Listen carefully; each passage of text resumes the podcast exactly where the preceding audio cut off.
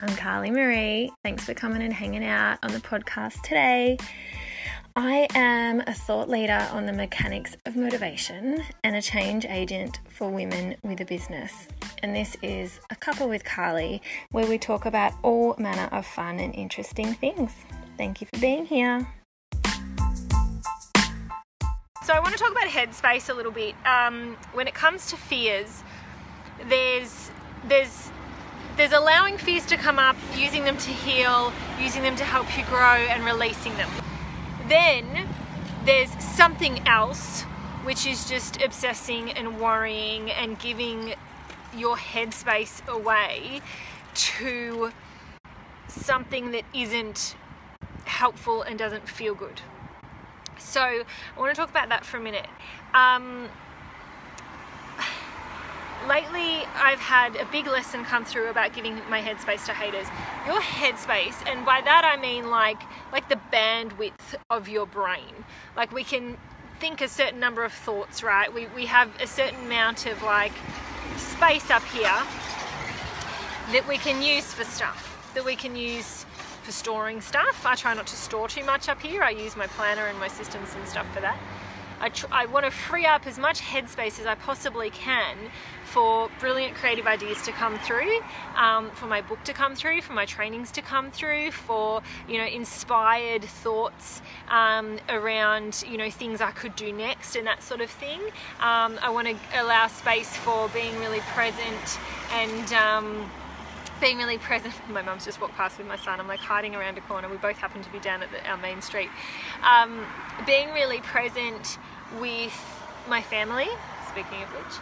So I want to use that headspace for things that are in full alignment with my values, right? And that are going to drive me forward. So using them for my business and stuff like that.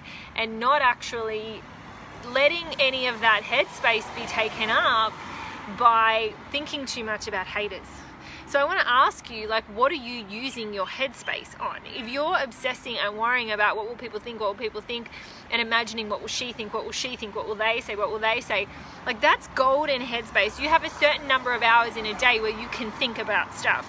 You have a certain amount of headspace that you get to use. And your headspace, like literally, it's the computer in your body. Like and if you think about like negative spirally thought patterns, they're a bit like viruses. Like if you have a computer, you want it to run at optimum speeds, right? You want it to run as best as it possibly can. If you've got all these viruses ticking away in the background, slowing it down, you want to clear that shit out, right? So that it can actually do the processing it needs to do. It can upload and download fast and and all that sort of thing and not have bugs in it. So, not that having like some shitty thought patterns is necessarily like anything to feel down on yourself or shamey about. It's really normal stuff. But when you notice that it's there, you get to acknowledge it and jump on it and release it and let it go. So, sometimes it's as simple as just really consciously going, oh, interesting. I see that right now I'm using a whole lot of headspace thinking or obsessing or worrying about something that I either have either have no control over. Like for instance, an example I was just talking about this over in Driven. Um, they're giving headspace to haters, right? It's like you can other people's opinions are not about you you literally cannot control. You could spend all day long trying to please someone. I've learned this about my dad. I could literally do everything that he wants, I still wouldn't please him, it still wouldn't be good enough. So I'm actually not going to worry about it anymore. I cannot control what other people think of me. What I can control is how I feel about what other people think of me, right? I can control that.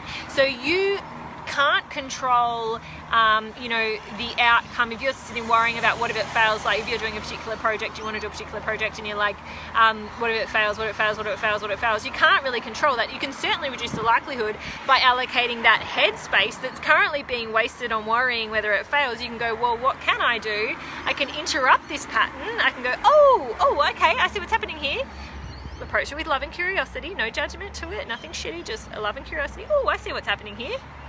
I've got a little bit of a negative thought pattern coming on here about what if, what if, what if, what if. Cool. So I can actually go, okay, what is this bringing up for me? Can I actually let that fear go, like what we've talked about?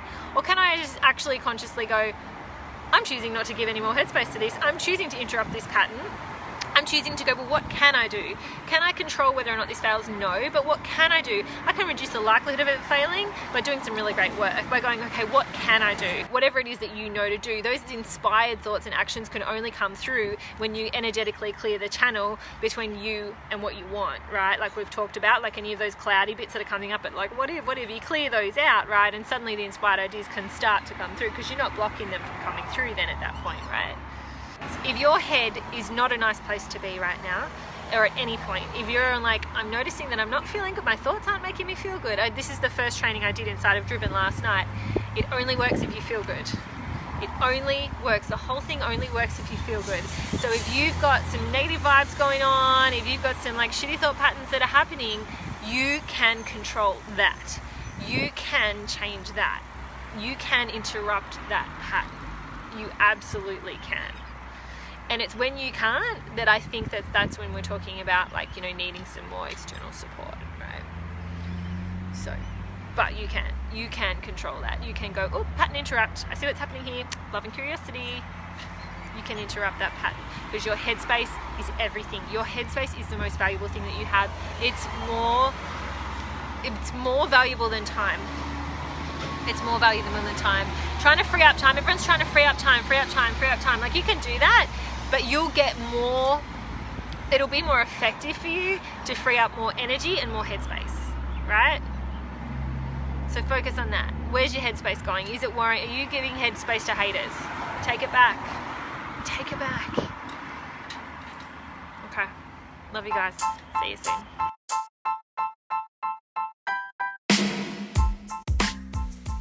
And that is our podcast for today. It's been super fun. I look forward to seeing you at the next one. In the meantime, come and catch me on the socials. I'm on Facebook and Insta, Miss Carly Marie, MS Carly Marie. See you there.